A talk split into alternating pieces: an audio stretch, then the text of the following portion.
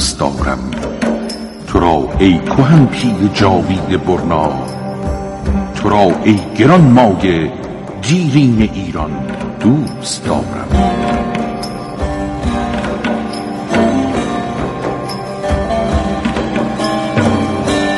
ایران در گذر زمان.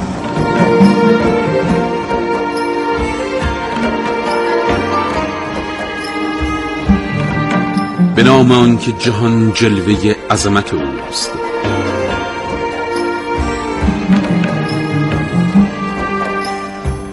درود بر ایران شوکت بیمثال زمین و سلام بر ایرانیان نامداران این ملک دیرین.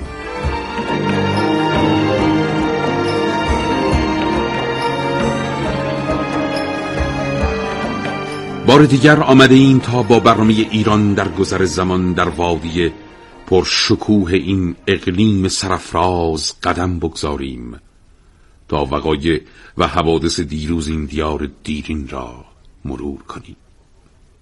در برنامه گذشته گفتیم که با آغاز سلطنت ناصرالدین شاه قاجار میرزا تقیخان امیر کبیر به مقام صدارت اعظم ایران منصوب می شود گرچه اقدامات مدبرانه میرزا تقیخان ایران را به سوی فردایی روشن و امید بخش پیش می‌برد اما دشمنان داخلی با حمایت پنهان دولت انگلستان آرام نمی نشینند و برای مقابله با میرزا تقیخان دست به کار می شوند.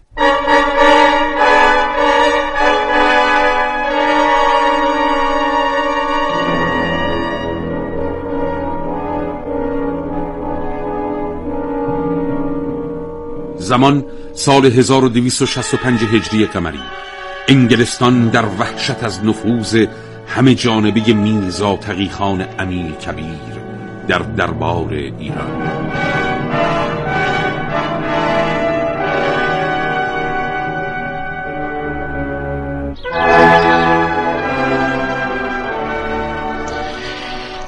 جناب سفیر می‌خواستم درباره موضوع مهمی با شما صحبت کنم. بگو. میشنم مدتی است که موضوعی ذهنم را به خود مشغول کرده. موضوعی که می‌تواند تهدیدی برای دربار انگلستان و نفوذ کشور ما بر ایران باشد. چه موضوعی؟ میرزا تقیخان امیر کبیر. این مرد بر ناصر الدین شاه نفوذ ای دارد. شما بهتر می‌دانید که ناصر الدین شاه تا چه اندازه از او حرف شنوی دارد. درست است پادشاه ایران جوان کم تجربه و ناپخته است. اما وزیر کار کشته و با اراده چون میرزا تقیخان امیر کبیر دارد. در اصل سکان هدایت کشتی ایران اکنون در دستان توانمند امیر کبیر است. جناب سفیر اگر قرار باشد که امیر کبیر سایر وزرا و مقامات دربار را خود انتخاب کند. آن وقت, آن وقت به قول ایرانی ها سر ما بی کلاه میماند درست است؟ بله همینطور است. پس معلوم می شود که تو هنوز یک انگلیسی کار کشته نشدی. به چه دلیل این حرف را می‌زنید؟ برای این که سیاست قافلی و به اطراف خودت توجهی نداری. همزمان با انتصاب میرزا تقیخان امیر کبیر از طرف ناصر شاه دربار انگلستان هم وزیری را برای همدستی و همکاری با میرزا تقیخان در نظر گرفته است که در حقیقت ناظری باشد بر اقدامات صدر ایران. اما اما من از این خبر اطلاعی نداشتم. دربار انگلستان چه کسی را برای همکاری با امیر کبیر در نظر گرفته؟ کسی را که همیشه و در همه حال حامی دولت انگلستان بوده است. کسی که بیشتر از یک انگلیسی برای مقاصد انگلستان در ایران دل می سوزاند آه منظورتون منظورم میرزا آقا خان نوری است. یار با وفای دولت انگلستان و دوست شفیق ما که همکنون حکمران کاشان است. آیا تا کنون درباره او با ناصر الدین شاه حرفی زده اید؟ تا امروز نه. اما قصد دارم امروز به دیدار شاه ایران بروم و درخواست دربار انگلستان را با ایشان مطرح کنم. تو هم همراه من میایی؟ البته. البته که میایم پس برویم تا زمینه به قدرت رسیدن مهره وفادار خود. میرزا آقاخان نوری را در دربار ایران فراهم کنیم.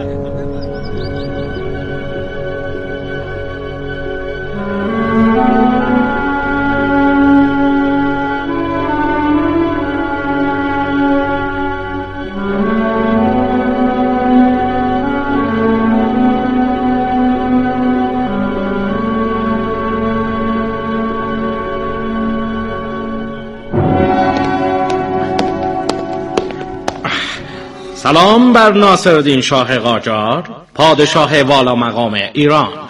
سلام بر سفیر محترم دولت انگلستان. بفرمایید بنشینید. جناب پادشاه من از طرف دولت انگلستان وظیفه دارم تا موضوع مهمی را با شما مطرح کنم. بفرمایید گوش می‌دهم. پادشاه بهتر از هر کسی می‌دانند که ایران سرزمین پهناوری است. آنقدر پهناور که اداره کردن آن از عهده یک یا دو نفر خارج است. مردان زیادی باید دست به دست هم بدهند و امور این کشور را اداره کنند. به قول خودتان گاو نر می‌خواهد و مرد کهن.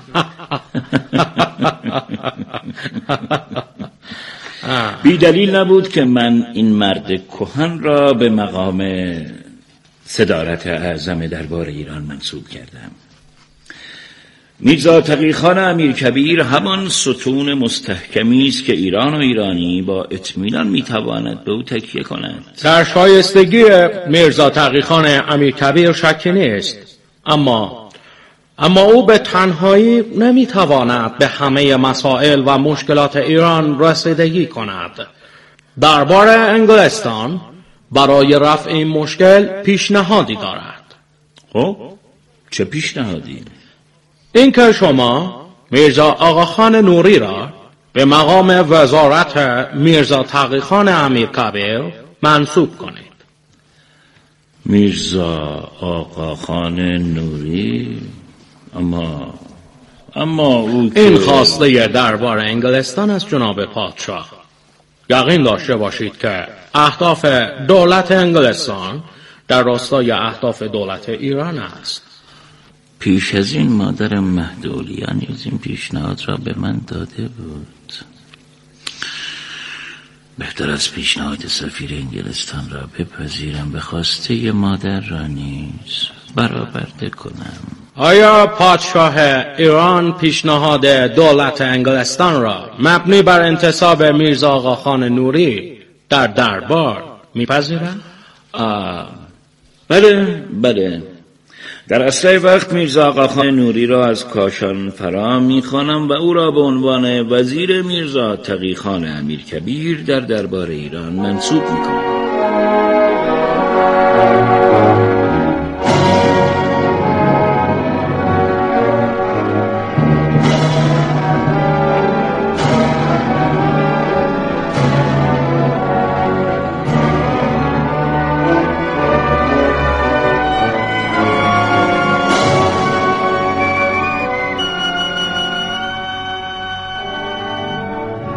میرزا نصرالله خان نوری معروف به میرزا آقاخان نوری مردی بی سیاست و نالایق بود که پس از رسیدن به مقام وزارت از طرف ناصرالدین شاه به اعتماد دوله ملقب شد. او مردی سست عنصر بود که از مهمترین دست نشاندگان دولت انگلستان در ایران به شمار می رفت خان ملک ساسانی در کتاب سیاستگران دوره قاجاریه درباره میرزا آقاخان نوری چنین می نویسد از جمله مردانی که سیاست و حیثیت ایران را فدای بیگانگان کرد می‌توان از میرزا آقاخان نوری نام برد. میرزا آقاخان در زمان سلطنت محمد شاه قاجار به دلیل بیکفایتی در ادای وظایف مورد سرزنش پادشاه قرار گرفت و به کاشان تبعید شد. او همواره در حمایت مهد اولیا مادر ناصرالدین شاه و دربار انگلستان بود. خان ملک ساسانی در ادامه می نویسد بیش از آن که ناصرالدین شاه قاجار به مقام پادشاهی ایران منصوب شود مهد اولیا وعده وزارت اعظم دربار ایران را به آقاخان نوری داده بود زیرا آقاخان از هر نظر با خواسته ها و مقاصد او همراه بود. مهد اولیا گرچه انتصاب میرزا تقیخان امیر را به مقام صدارت اعظم پیشنهاد کرد اما طولی نکشید که با همدستی دولت انگلستان پای میرزا آقاخان نوری را به دربار ایران باز کرد و از پادشاه خواست تا او را با عنوان وزیر میرزا تقیخان در دربار منصوب کند. ناصرالدین شاه در ابتدا با این پیشنهاد مخالفت کرد. اما زمانی که با خواسته دربار انگلستان مبنی بر واگذاری پست وزارت دربار به میرزا آقاخان مواجه شد موافقت کرد و به این ترتیب میرزا آقاخان نوری در سمت وزیر میرزا تقیخان امیر کبیر در دربار مشغول به کار شد.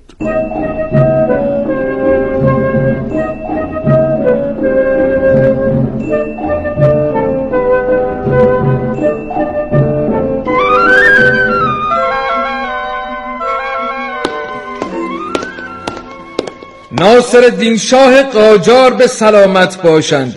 میرزا تقیخان امیر کبیر صدر اعظم همکنون وارد دربار شدند و اجازه حضور می‌خواند بگویید داخل شوند. اطاعت سرورم پاچا اجازه حضور دادند بفرمایید. سپاس گذارم سلام بر ناصر الدین شاه قاجار پادشاه ایران زمین. آه میرزا تقیخان این روزها کمتر به دیدنمان میایی سرت کجا گرم کار است؟ این روزها ذهنم درگیر موضوعی بود که لازم دانستم آن را با شما مطرح کنم. بگو چه موضوعی؟ شما بهتر از هر کسی می‌دانید که هیچ چیز به اندازه ایران و ایرانی نمی‌تواند ذهن مرا مشغول کند. مدتی است که من به اقتصاد ایران فکر می کنم اقتصادی که امروز به دست سرمایه گذاران خارجی داره می شود سرورم بازارهای ایران پر از محصولات خارجی شده و ما دست روی دست گذاشته ایم و کاری نمی کنیم چه کار می توانیم بکنیم؟ آنها را آتش بزنیم؟ سرورم من برای رهایی و نجات اقتصاد ایران فکری کردم می‌خواهم شما نیز با من همراه باشید و حمایتم کنید بگو چه فکری کرده ای؟ ترقی ایران در گرو افزایش صادرات است ما باید صادراتمان را چند برابر واردات کنیم. به این ترتیب طلا و نقره را وارد کشور می کنیم و اعتبار مالی دولت ایران را افزایش می دهیم این کار ساده ای نیست. یقین داری که می توانی از عهده آن برایی؟ بله سرورم. اگر شما با من همراه باشید مطمئن هستم که در مدت زمان کوتاهی خواهم توانست اقتصاد ایران را به بالاترین درجه از رشد برسانم. بسیار خوب بسیار خوب. هر جور که صلاح میدانی عمل کن. این تو این هم اقتصاد ایران زمین.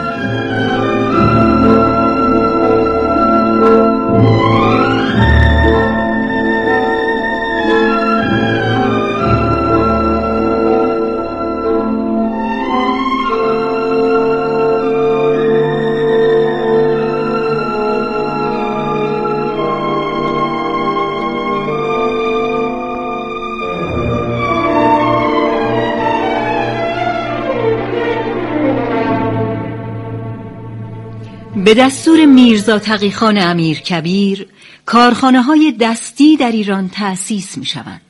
کارگران بافت پارچه ها و فرش های ایرانی را آغاز می کنند. پارچه های اطلس، زری، مخمل، قدک و قلمکار اصفهان، یزد، کاشان بازار محصولات خارجی را بیرونق می کنند. دستان هنرمند مردان ایرانی ظروف چینی و بلور ایران را به زیبایی منقش می کنند. میرزا تقیخان امیر کبیر با حمایت از تولید کنندگان ایرانی عرضه محصولات داخلی را گسترش می دهد و فروش محصولات خارجی را با رکود مواجه می کند. طولی نمی کشد که اقتصاد ایران روند رو به رشدی را پی می گیرد و به رونق چشمگیری دست می یابد.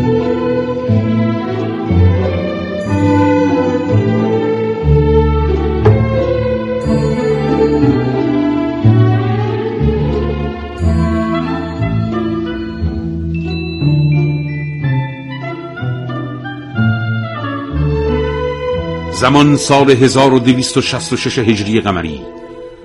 رونق کشاورزی محور استقلال ایران در انگیشه میرزا تقیخان امیر کرد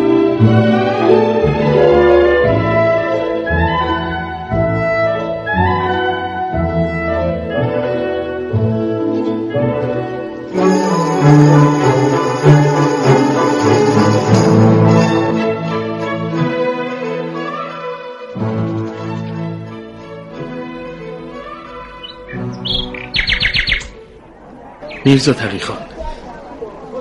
مهمانان همه جمع شدند و منتظر شنیدن صحبتهای شما هستند. تشریف نمی آورید؟ بله برویم.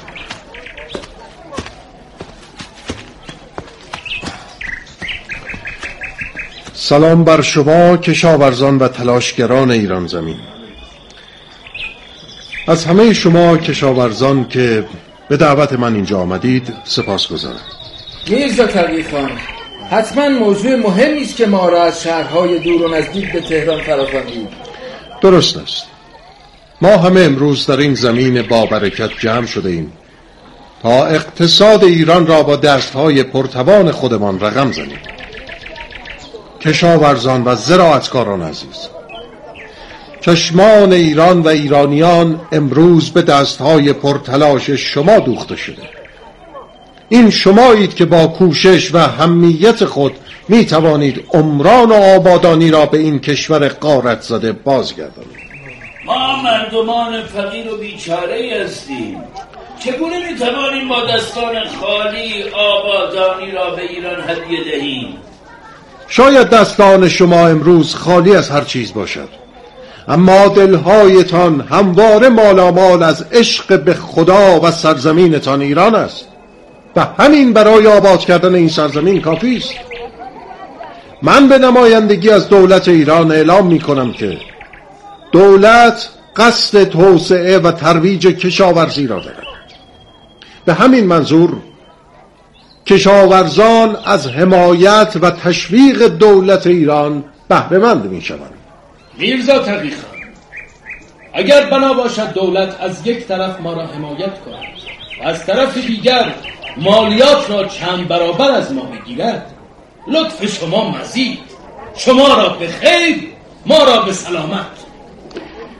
دولت ایران تمامی کشاورزان را از پرداخت مالیات معاف کرده است. پس قدر این موقعیت ها را بدانید و برای سربلندی ایران تلاش کنید. ما در ابتدای راهی هستیم که شما باید آن را هموار کنید. به پا خیزید و اقتصاد ایران را برای رسیدن به سرمنزل مقصود رونق دهید.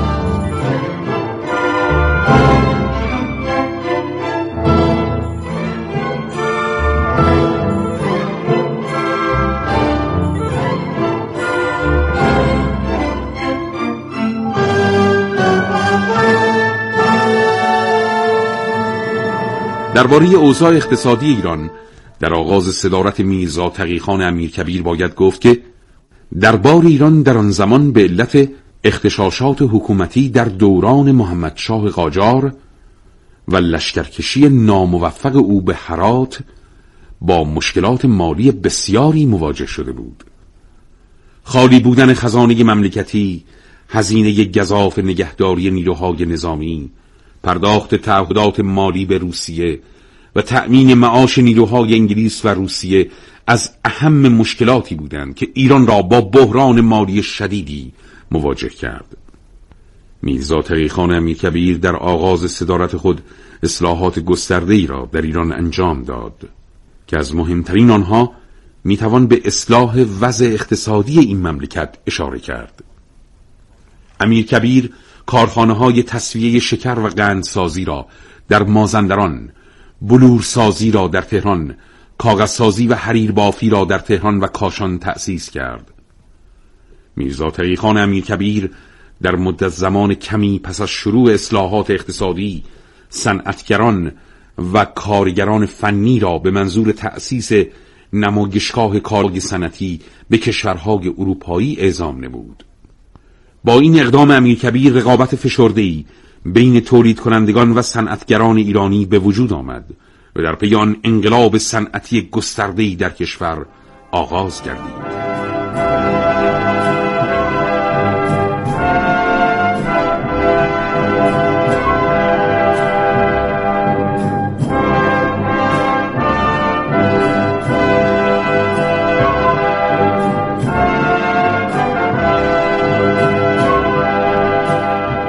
زمان سال 1267 هجری قمری ایجاد ارتش منظم نهایی ترین آرمان میرزا تقیخان امیر کبیر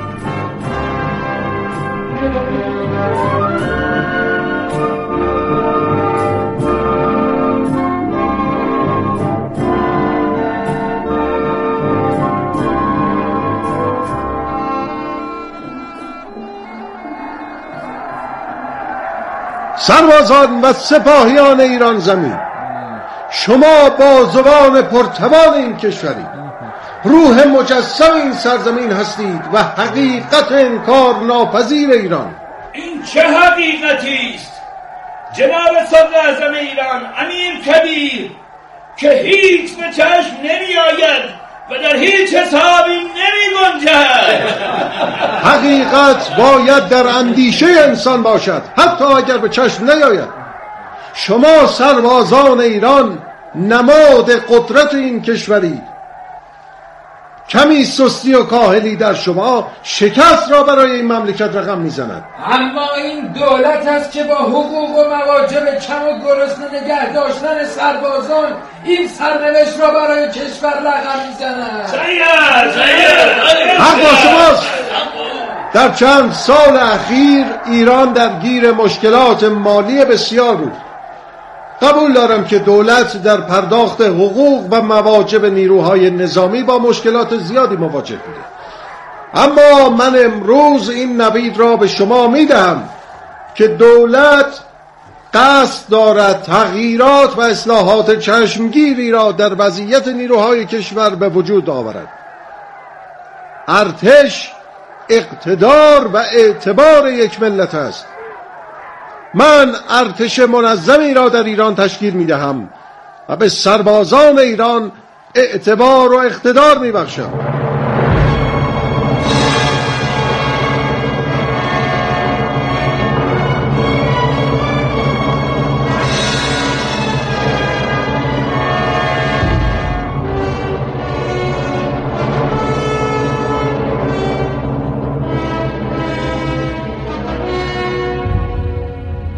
با آغاز اصلاحات نظامی امیر کبیر نیروهای نظامی از خدمات گسترده دولت بهرهمند می شوند. میرزا تقیخان امیر کبیر برای نظامیان ایران حقوق معینی را در نظر می گیرد. کارخانه های اسلحه سازی را در کشور تأسیس می کند و یونیفرم نظامی را به سبک نظامیان ارتش اتریش برای سربازان سفارش می دهد. امیر کبیر همچنین به منظور تقویت روحیه سربازان در صدد تهذیب اخلاق آنان برمی آید. او دستور می دهد تا درباره فنون نظامی مطالب زیادی نوشته و گردآوری شود. امیر کبیر مدتی بعد بنای توپخانه را در تهران تأسیس می کند و سربازخانه های بسیاری را در تهران و سایر شهرهای ایران بنیان می گذارد.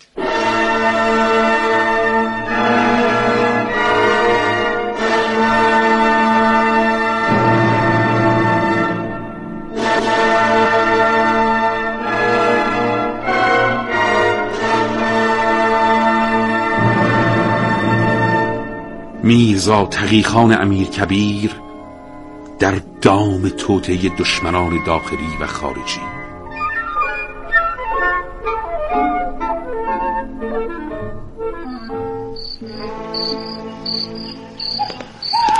مراقب باشید.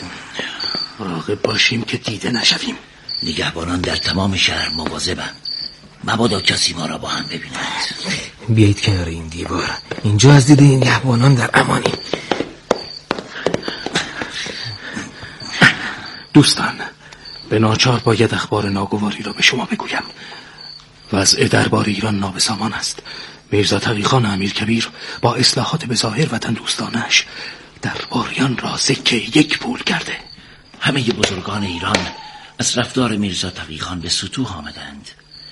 آنها همه به دنبال راه حلی هستند تا از شر میرزا تقیخان خلاص شوند. میرزا تقیخان با اقدامات خود اقتدار بزرگان و درباریان را از رونق انداخته. حقوق ما با حقوق کارگران برابری می کند هرچقدر از مالیات کارگران و صنعتگران و سربازان کم کرده است مالیات ما را افزایش داده. اگر وضع به همین منوال پیش برود معلوم نیست بر سر ما چه خواهد آمد. ما نباید بگذاریم این وضع ادامه پیدا کند. چگونه؟ چگونه می‌توانیم میرزا تقی خان را از سر راه برداریم؟ ما باید میان سربازان ایران نفوذ کنیم. باید سربازان را وادار کنیم تا از فرمان افسرانشان سرپیچی کنند. و تقاضایشان این باشد که امیر کبیر باید از صدارت ایران اصل شود. اما سربازان ایران اقتدار امروزشان را مدیون میرزا تقی خان هستند. گمان نمی کنم این ترفند کارساز باشد این تنها رایی است که می‌توان میرزا تقی خان را از صدارت برکنار کرد. کار سختی است اما ما از عهده آن برمیآییم. بهتر از هر چه زودتر برویم. فردا صبح هر کدام از ما مأموریت داریم. با یک دست از سربازا ملاقات کنیم و آنها را علیه میرزا تقی خان بشورانیم. مراقب باشید کارتان را با زیرکی انجام دهید. حالا برویم.